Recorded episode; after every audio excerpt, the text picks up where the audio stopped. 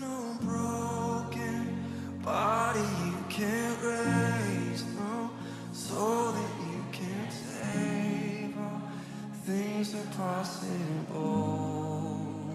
Things are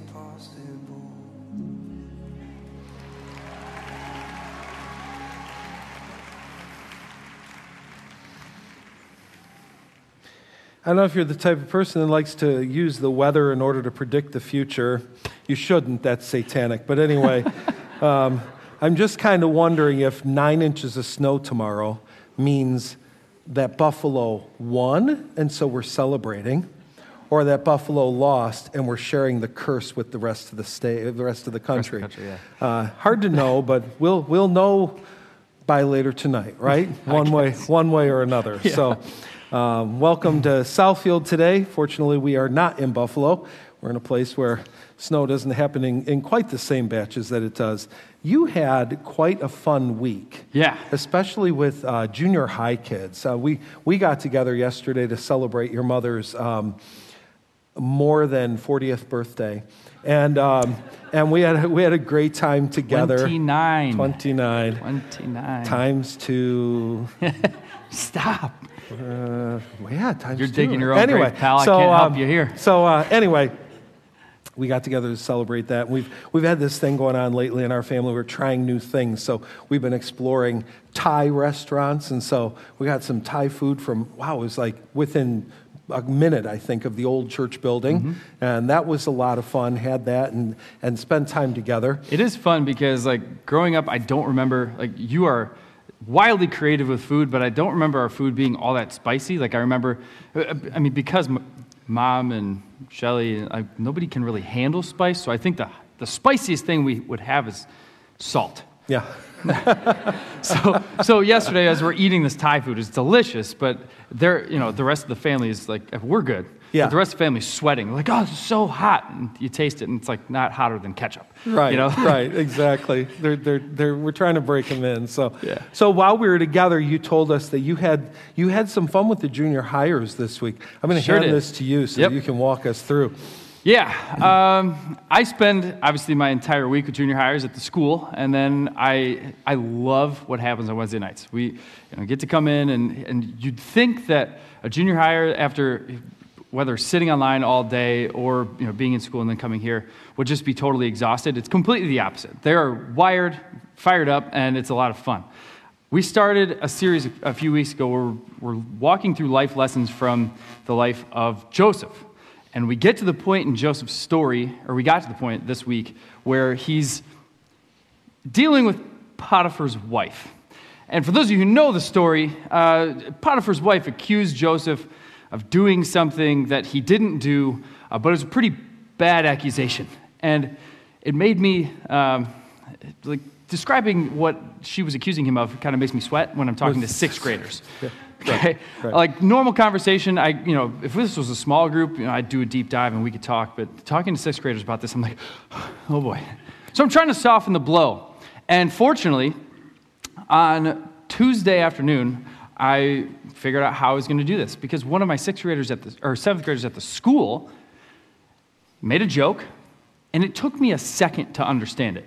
Not like I, it's not that I didn't know what it was or what they were talking about, but it took me a brief moment to put the pieces together. And in that brief moment, this seventh grader looked me square in the eyes and said, Take your time, boomer. And I immediately, oh, oh man. Um, boomer. Now, boomers, I mean, like I, I get it, you're just calling me old, but boomers are like 40s, you know, 1940s, 1950s, early 60s. Like you are at the I'm, tail I'm end. technically right at the end. In fact, Yeah. they call me a tweener. Yeah, I'm, I'm not a true boomer. Right, right. And I was right. like, hey, kid, easy. I'm a millenn- oh, millennial. the pride. yeah. yeah, so nothing to be proud of. But I was like, you know what? I need to prove not only to myself, but to the rest of these kids that I am not a boomer. So on Wednesday night, we played a game that was going to help me not only prove that I'm not a boomer, but also segue into this Joseph series um, a little easier. And it's, it's called Boomer Say What. We got hipster grandpa up here with his sick headphones and, and his tatted up sleeve and all that. Uh, and I was like, okay, I need to prove to you that, that you guys say some weird stuff, like that slaps or it hits different. You know, like all, you have your terminology and boomers have their terminology, and I'm not a part of either one. Okay, so what I said was, I'm going to show you some words, and you have to try and decipher what these boomer teenagers were saying when they said these words. Some of them were easy, some of them were almost impossible. We'll start off easy. What do you guys think cat means? Anybody? It's just, yeah. Well, no, not a, meow. No, just like a just like a guy, right? So I gave them time. They were split up into teams, and, and every team got that. Yeah, it's just Yeah, a cool yeah, cat. yeah, cool You're just a cat. guy, A you know. cool let's hang out. It's a cool cat, you know. Then we get a little more difficult, but not too tough. Come on, snake. Let's rattle. It means let's dance or let's fight. Come on, snake. Let's go. Let's rattle. Let's go. Next one. Give me the skinny. Come on, give me the skinny. What is it? What is it? I love the, the New York accent Yeah, that goes with being a Hey, give boomer. me the skinny, That's give- good. It means tell me the truth. Be honest with me. And this is where we tied into our evening because I found a term that boomers used uh, for something extra special. Want to go to the submarine races? How Who- many of you knows can you that? just yeah, raise your hand raise if you know hand. what this means? Wow, we are in rare company. I knew this. Means want to go make out? So we play this game and you can see all the like because every other one had been you know kind of lighthearted and fun like, come on snake let's rattle. And this one you see all these junior hires eyes go boom. What? People would ask if you want to go make out? What? That's so weird. No you can't do that. Ew gross. Cooties blah. Well then i started telling my story about joseph and what Potiphar's wife was accusing him of doing. I was like, yeah. Uh, so, so Joseph, you know, she tears the coat off and she brings it to Potiphar, and she's like, Potiphar, Joseph tried to take me to the submarine races. and the feedback from parents the next day was, yeah, that's all they remember is what the submarine races are. a lot of fun this week. A lot That was, of that fun. was fantastic and creative. I'll tell you what. Who wouldn't want to be in your youth group? Man, that's a blast. That is that's a lot of fun. You got your um, weekend update yesterday, and one of the things we wanted to highlight, we have two groups that were supposed to start last week that did not. So they kind of got a slow start. And uh, if you did not yet join into a group, these are great opportunities for you. So Dave Fields is leading a group on the book of Acts. They're doing the first 12 chapters, I believe. And last, last quarter, his group took the time to learn, you know, how do you study the Bible for your own? So they're going to be taking that book now and applying the same thing. So great group to join for guys. And then on the women's side, uh, Sherry Gearman is going to be leading a group uh, that's a Priscilla Shirer study of Elijah. So I love the relevance of Elijah, but I tell you what, Priscilla Shirer, this woman, um, I, She's got some fire. If your coffee hasn't been working yet today, here, th- this will give you a little wake up. Here's a sample. Small group promos have come a long way since 1995, huh? Priscilla learned from Elijah because she can bring the fire, man. strong. She's she is a powerful, powerful presenter. So if you if you've not yet um, signed up for a group, there's an opportunity for guys and for girls. Those are both offered on on Tuesday night. So we hope you'll join and join up with those. Have some people this past week that that went through some. Um, hard things in their lives. Uh, early this week, Teresa Fields learned that her, her mother had died after uh, a lengthy, a lengthy, um, just a slow degrading of her body and her mind. And then um, on Wednesday, Eileen Miller learned that her brother died after a four-year battle with uh, colon cancer. So they're going to be doing the wake for him this Thursday from 2 to 8 at Overman in, in Plainfield and then the funeral is uh, to be determined uh, later. But um, either of those people, if you'd, if you'd make sure to reach out to them and, and give them your support during this time, that would be, that'd be incredibly helpful. So um, we're going to be looking at a book, a chapter of the Bible today that, that I've fallen in love with this week. I mean, it's just a, it's a fascinating chapter in many ways. It's found in the book of Luke, chapter 8, uh, I believe, starting with verse 40. And so Brian's going to start there and, and read these two stories to us that we're going to be looking at today. Now, when Jesus returned, a crowd welcomed him, for they were all expecting him. Then a man named Jairus, a synagogue leader, came and fell at Jesus' feet, pleading with him to come to his house, because his only daughter, a girl of about 12, was dying. As Jesus was on his way, the crowds almost crushed him. And a woman was there who had been subject to bleeding for 12 years, but no one could heal her. She came up behind him and touched the edge of his cloak, and immediately her bleeding stopped. Who touched me? Jesus asked.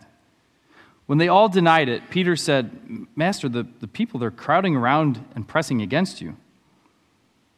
But Jesus said, No, someone touched me. I know that power has gone out from me. Then the woman, seeing that she could not go unnoticed, came trembling and fell at his feet. In the presence of all the people, she told why she had touched him and how she had been instantly healed. Then he said to her, Daughter, your faith has healed you. Go in peace. While Jesus was still speaking, someone came from the house of Jairus, the synagogue leader. Your daughter is dead, he said. Don't bother the teacher anymore.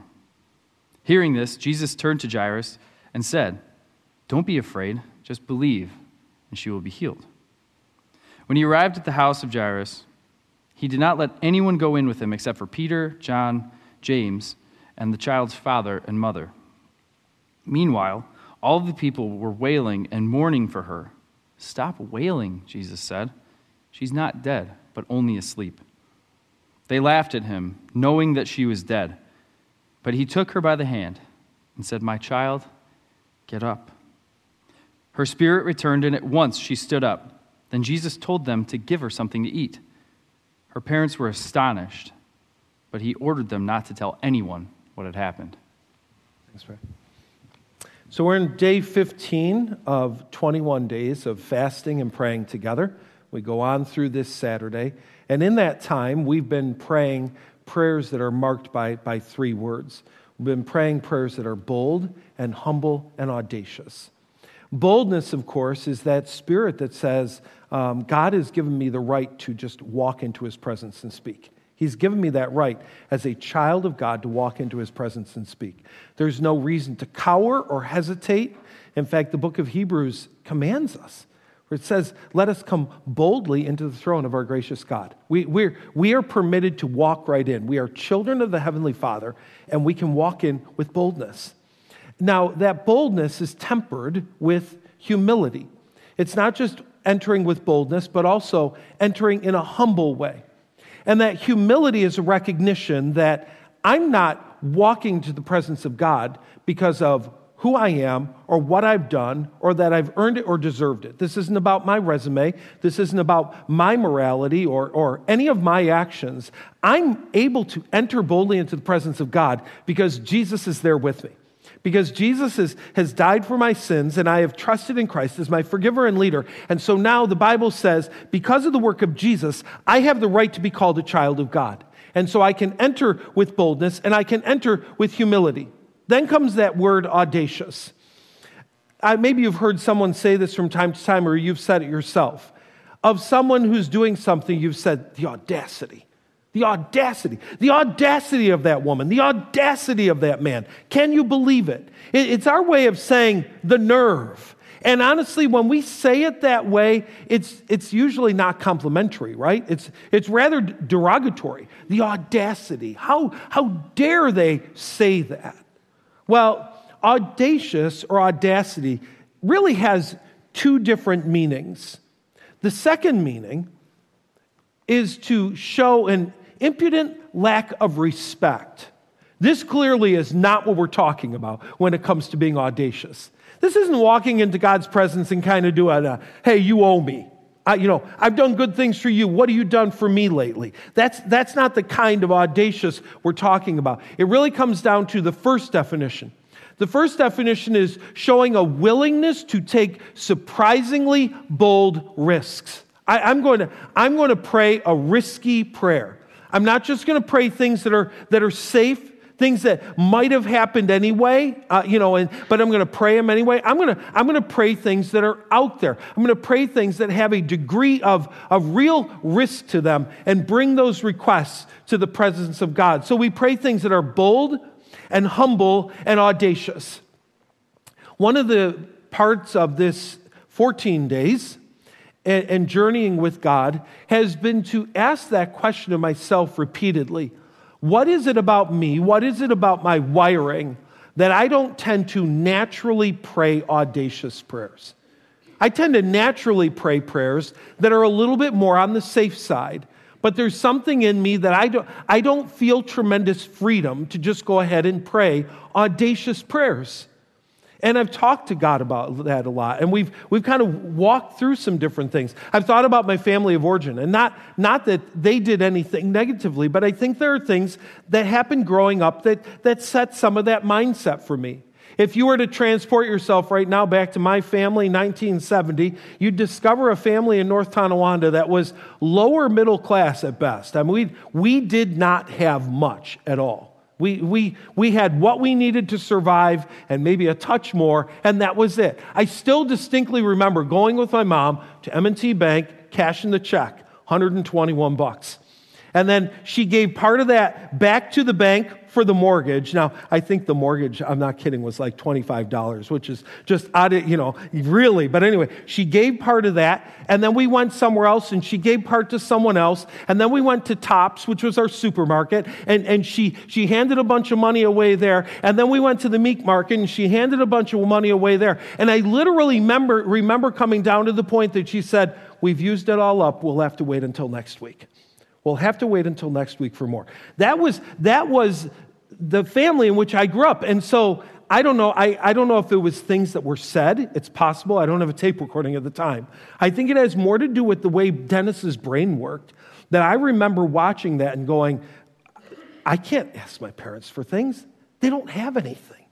In fact, I didn't want to put them in the place of being embarrassed that I might ask for something and they'd have to say, I'd love to. We just can't. I mean, you, you saw me spend the last dollar. It's gone. There's nothing more there. And so I think a piece of that has kind of inhibited my heart a little bit. You know, it's, it's, it's, pulled that, it's pulled that piece in a little bit. But another piece I think that plays in for me is that in my mind, somehow I equated being good with not being needy. Good kids don't need things. Good kids are quiet. Good kids blend into the woodwork. If you're good, you don't ask for a lot. You're not needy. You just kind of, you just kind of sit back and, and participate in the life of the family. So I thought about that in light of my relationship with God. Well, clearly, God does not have the, the financial problems my family did, right? I mean, in Sunday school, we'd sing this song He owns the cattle on a thousand hills, the wealth in every mine. He owns the rivers and the rocks and rills, the sun and stars that shine, wonderful riches more than tongue can tell. He is my father, so they're mine as well. He owns the cattle on a thousand hills. I know that He will care for me. Here's the way I interpreted that God's loaded. God's loaded. God's, God's got everything. And if it belongs to Him and I'm His kid, it belongs to me too. So I certainly wasn't looking at God and saying, well, God's broke. What are we going to do? But I think that second part plays in a little bit. I thought God likes good kids, and go, good kids don't ask for much. Good kids aren't needy.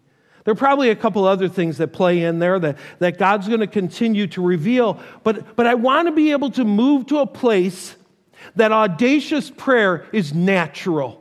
It's a natural thing to come and pray audacious prayers to God. And so I've been searching the scriptures to ask how does God grow an audacious spirit? How does He grow that spirit of audaciousness within us? And that led me to the book of Luke, chapter 8. I, I got to admit, through the years, I've not spent a lot of time in Luke. I, I, I, go to Matthew a lot, John all the time. You know, I, I've studied Mark in college and in seminary. And Luke is one of those books that I kind of, Christmas is done and we'll be back next year. You know, I, so I'm, I'm, I've decided this is kind of the year of Luke. I'm just ripping into Luke, trying to understand. Come to Luke chapter 8. And if you had no other part of the Bible to understand the ministry of Jesus, Luke chapter 8 just gives you, it gives you a sampler platter of everything Jesus is about. It starts out by talking about his followers and what he was doing. He's going from town to town, announcing the good news of the kingdom. This is the gospel. This is what it's all about. It says he took his 12 disciples along, but not just the 12. He took some women too. Took this woman named Mary Magdalene. He had cast seven demons out of her. He, he took along a woman named Joanna and another named Susanna. In fact, scripture tells us these women were actually financially helping to support the ministry of Jesus and the disciples. And you know, for us, we read over that and go, isn't that nice? You got to understand, Jewish people are hearing this and going, what? You're, you're involving women in your ministry? What is your deal, dude? They don't get it. And Jesus is saying, hey, kingdom of God is for everybody. Kingdom of God is for everybody. We, we want to get everybody in on this. So, so you have that introduction to Jesus that he's different than any other religious leader of his time. Then he breaks into a couple parables. Gives us the parable of the sower and the seed, gives us a parable about the lamp, and then we actually meet his family. Mother Mary and, and, and some brothers come to see Jesus. And, and the disciples announce, Your mother is here. And Jesus says, um, I got to tell you something. My family, my family's right here. My family, we're the people who obey God. That's my family. My family's not about blood. My, my family's not about, about birth order. My family, my brothers and sisters, my fathers and mothers are the people who love and obey God. So he totally redefines family. And that wasn't to like, oh, I want nothing to do with Mary. That wasn't what this was about. He's just saying, this family of God is a totally different deal. Then, as if you haven't got enough already, he gets in a boat because, you know, one of them owns a boat. We're going to get to the other side in the boat, and some of them are fishermen. He gets into the boat, and this is the story where he gets in the boat. He goes to the front of the boat, and he falls asleep.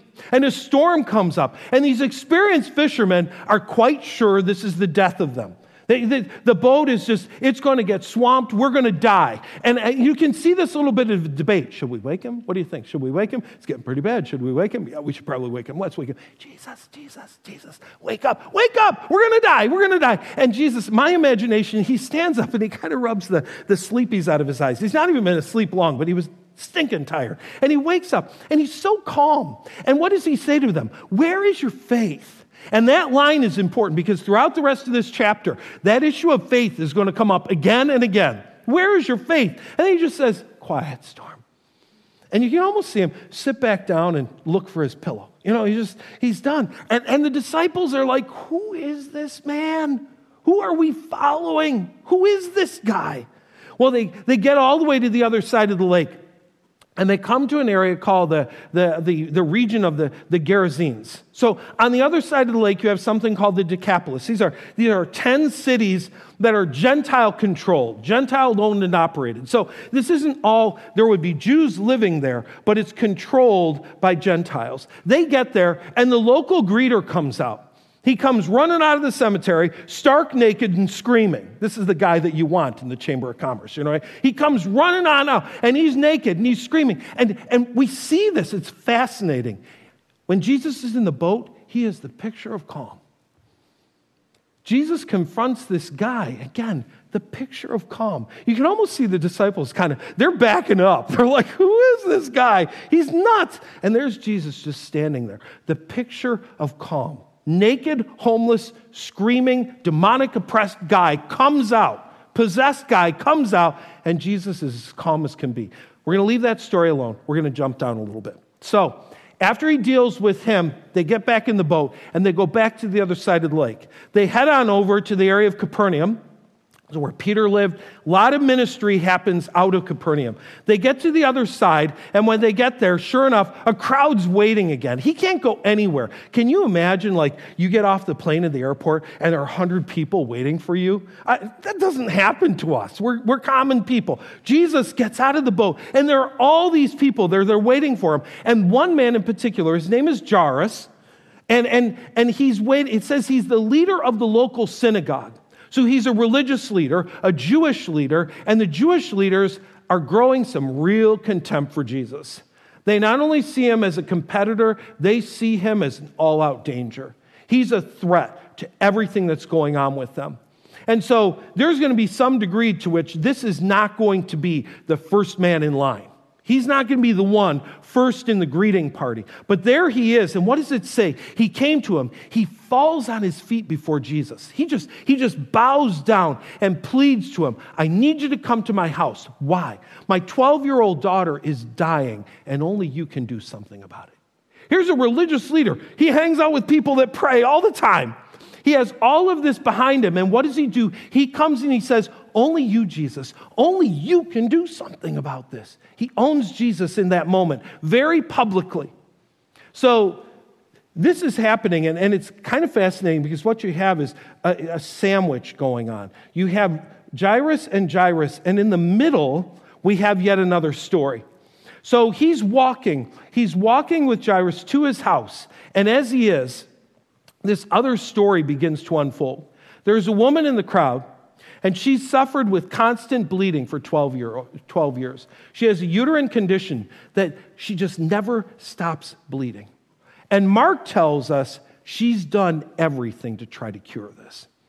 She's gone to doctor after doctor after doctor, and the only thing that doctors have done is empty her purse. She's to the point that she's penniless. She's given up everything looking for a cure.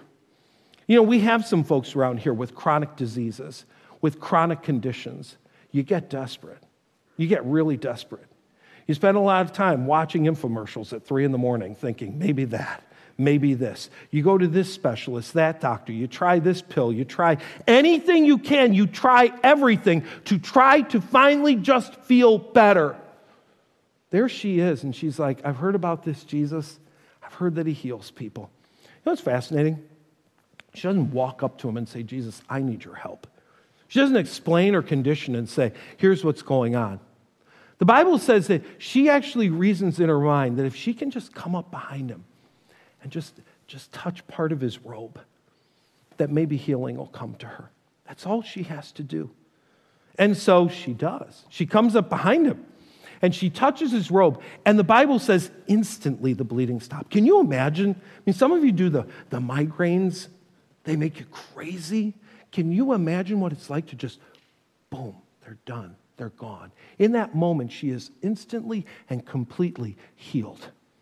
And there's got to be this sense of euphoria rising up in her. And then Jesus turns and says, Who touched me?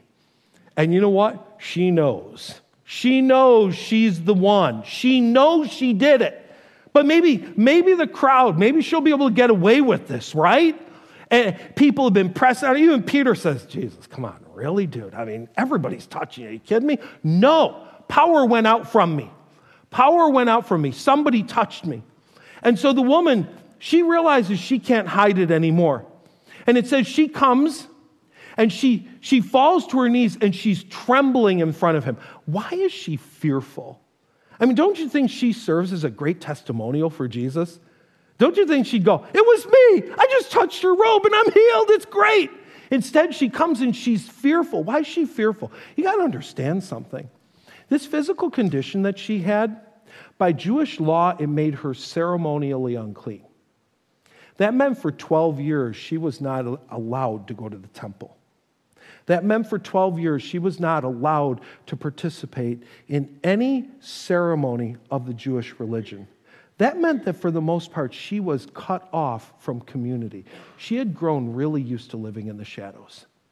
She had grown really used to living at a distance, far away. She had grown used to not asking. She had used, grown used to being secret. Not only that, because she's unclean, by touching Jesus, she made him unclean.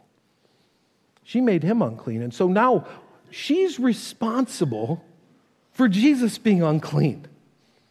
There's a lot going on in this woman's head, a lot going on in this woman's heart. And, and, and she explains what happened. And you know what Jesus' response is? Verse 48 daughter. A lot of times, Jesus calls women woman. And, you know, to modern ears, that does not sound good, right? I mean, if I, if I go, hey, woman, uh, most of you go, wow, jerk, right? That, Jesus didn't, that, he wasn't that kind of hey, woman. It, it translates totally different in Aramaic, okay? It feels different, I promise you. But this word, daughter, what is he saying to her? You're part of the family. You're a daughter of Abraham. You're part of, he just got done saying, That's not my mother or my brothers. My family are the people who do the will of God. Daughter, you're part of my family. There's more going on here than just a healing of a disease. There's, there's a healing of the entirety of her condition. She's no longer separated from everybody. She's drawn in. And not only that, he says, Your faith has made you well. So important that, she, that Jesus says this. It might have been easy for her to think that she had figured out a magic trick. All I had to do was touch a robe Hey, just if we could slice up pieces of Jesus' robe and hand it out, magic trick. Wasn't magic, wasn't magic. Her faith, her faith had made her whole. And he says, Go in peace. And the implication behind all of this is not that she had just received physical healing, she had received spiritual healing as well. She had received her salvation. This woman is audacious in her request. She's audacious in her desire to be healed. She's audacious in her willingness to want Jesus to heal her. Where does that come from? What grew that audacious spirit in her? This one's pretty simple. It was desperation. She was desperate. She had tried everything else and it hadn't worked. Maybe Jesus. But there was more than just a I'll try Jesus too. It was a faith that says, This is the answer. He is the answer. You become so desperate in whatever you're facing, so desperate that you're finally willing to say, All the other stuff I've been trying, it's not the answer. Only Jesus.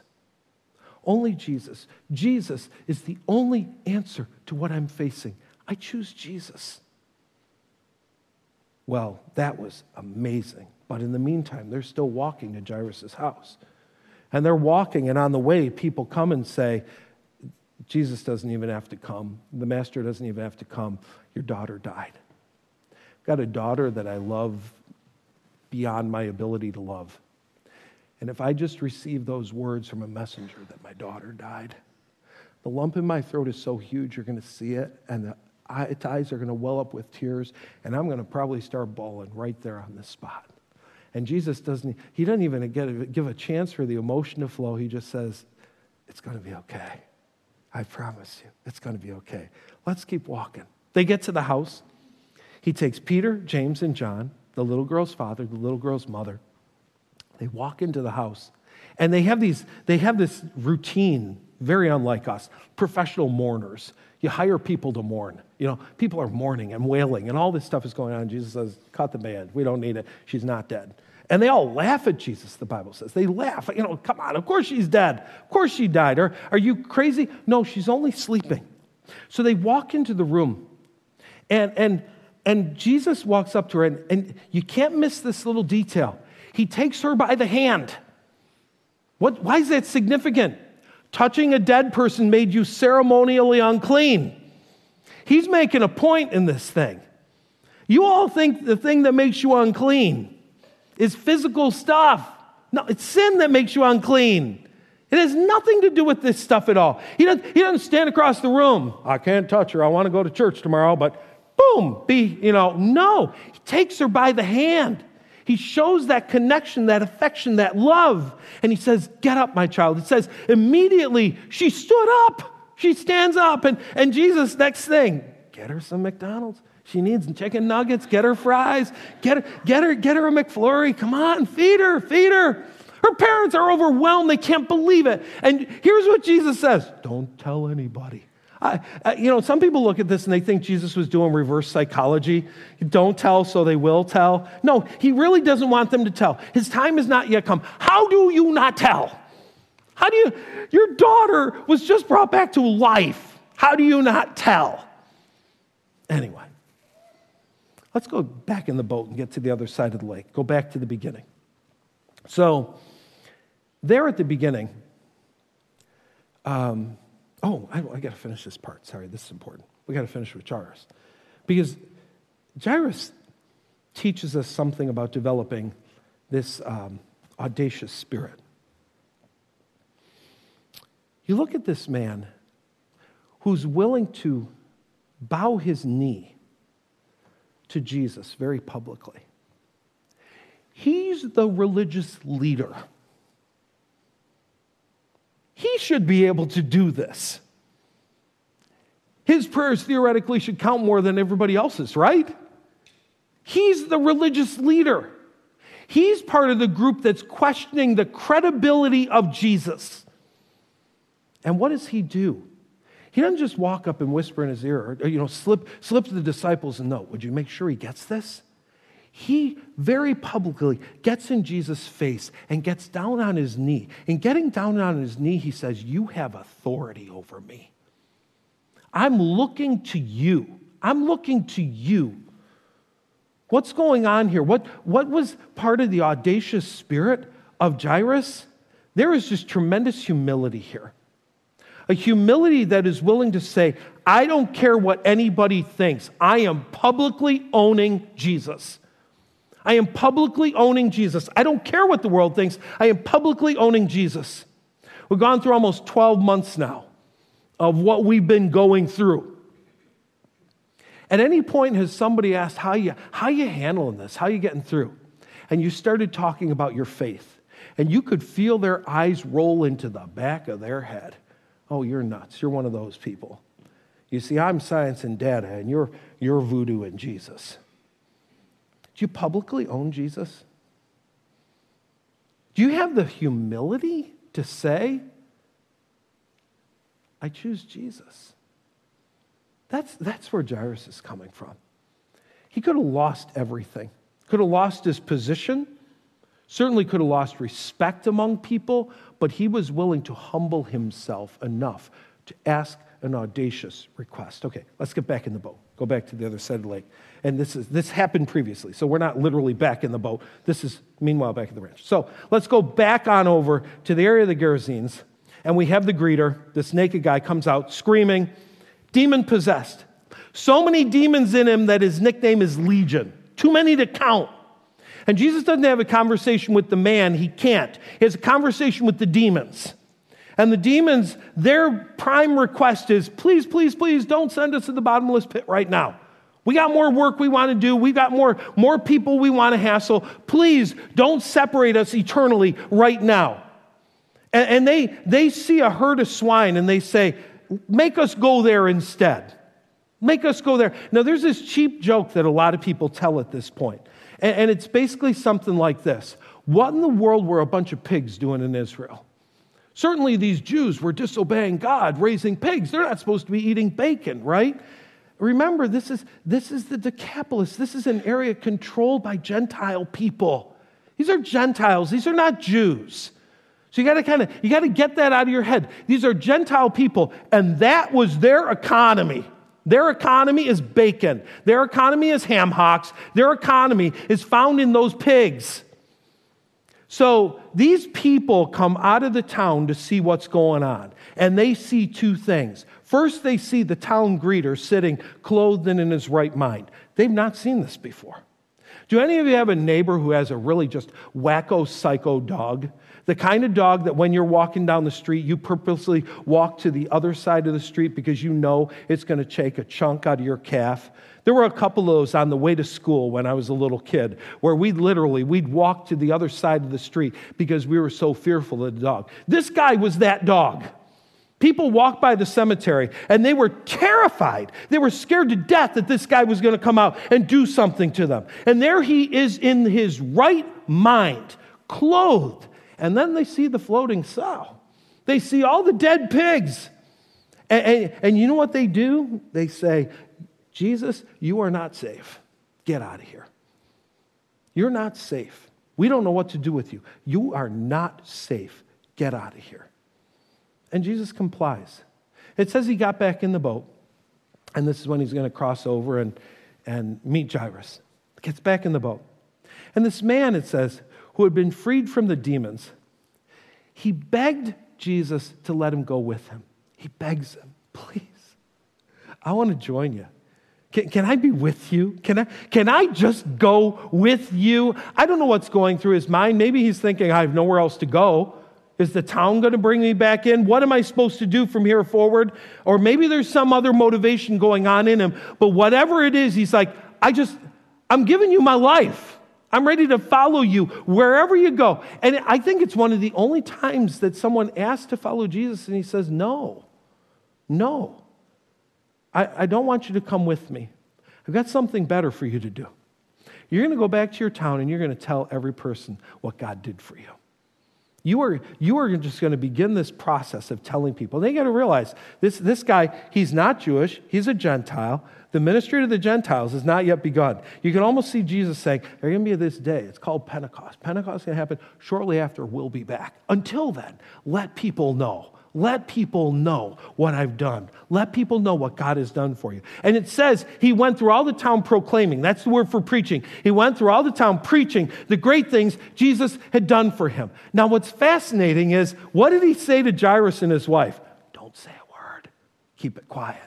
But among the Gentiles, let it spread.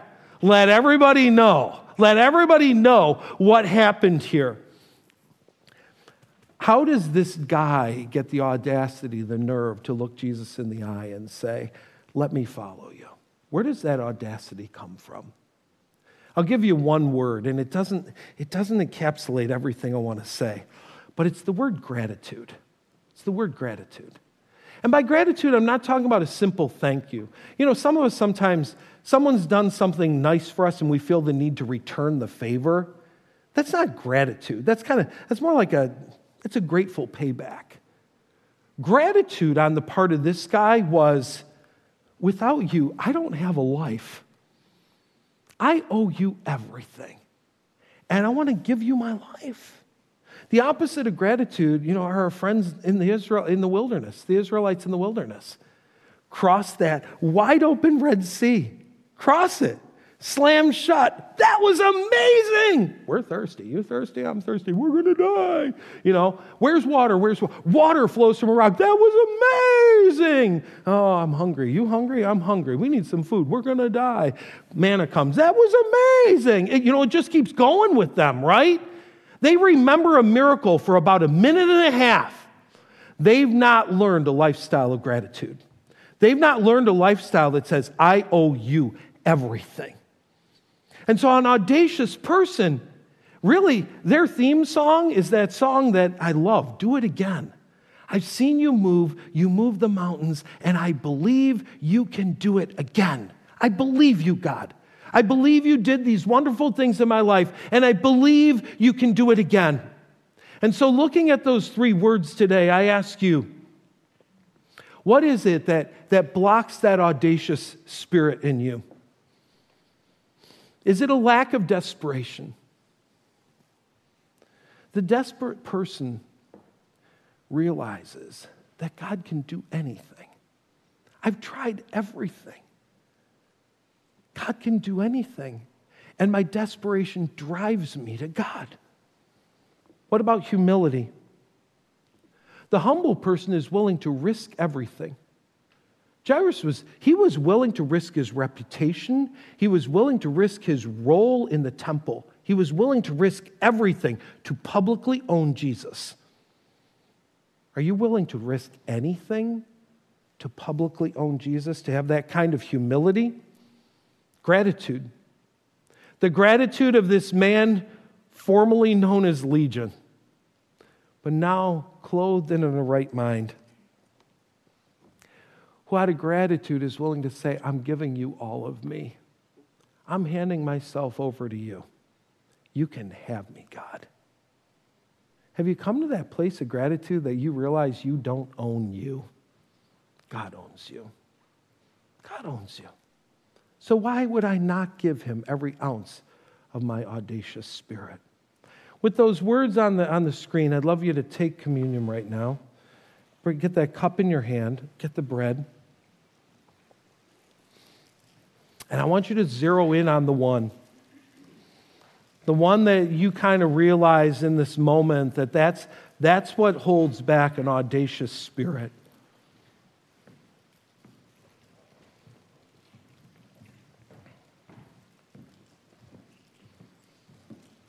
With the bread in your hand, would you realize that you can only hold one thing at a time? I'd rather hold Jesus and release my desperation and, and, and, and release my lack of desperation, release my, my lack of humility, release my, my lack of gratitude. I'd rather have Jesus. Let Jesus know right now that he can do whatever is necessary to grow you in that area that you might become more audacious.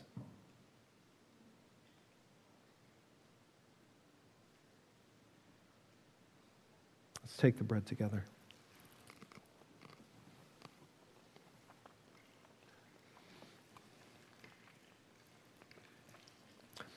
In taking the cup, would you, in, in a quiet moment here, think of one of the audacious prayers you've been praying and pray it with a renewed spirit to God? A renewed spirit of audacity. One that wells from desperation and humility and gratitude. Lift that request to God.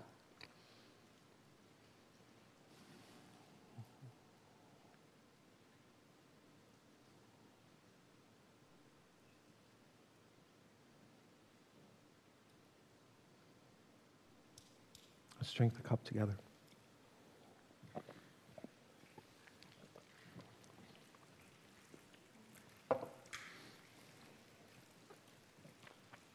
Grow us, God. Don't let the Bible just be a collection of stories and teachings and moments that are fascinating. Allow it to be a transformative word that changes us and makes us look like Jesus. Open our hearts to receive you in a renewed way, to speak with you with an audacious spirit.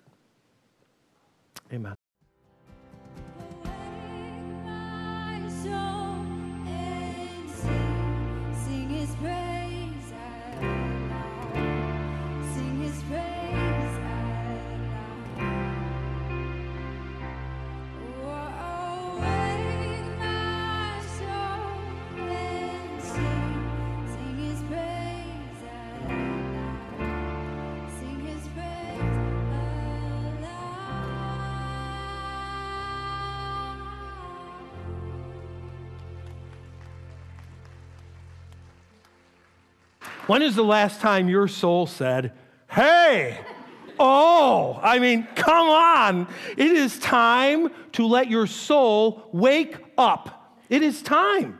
For too long, we have just been sleeping comfortably in Jesus, nice and warm and cuddly. It is time to pray God, wake my soul. Wake me up to every spiritual reality. Wake me up to an audacious spirit.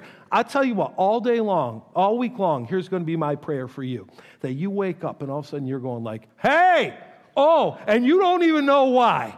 And it's because finally, finally, that sleeper soul woke up. You have a good week. We'll see you.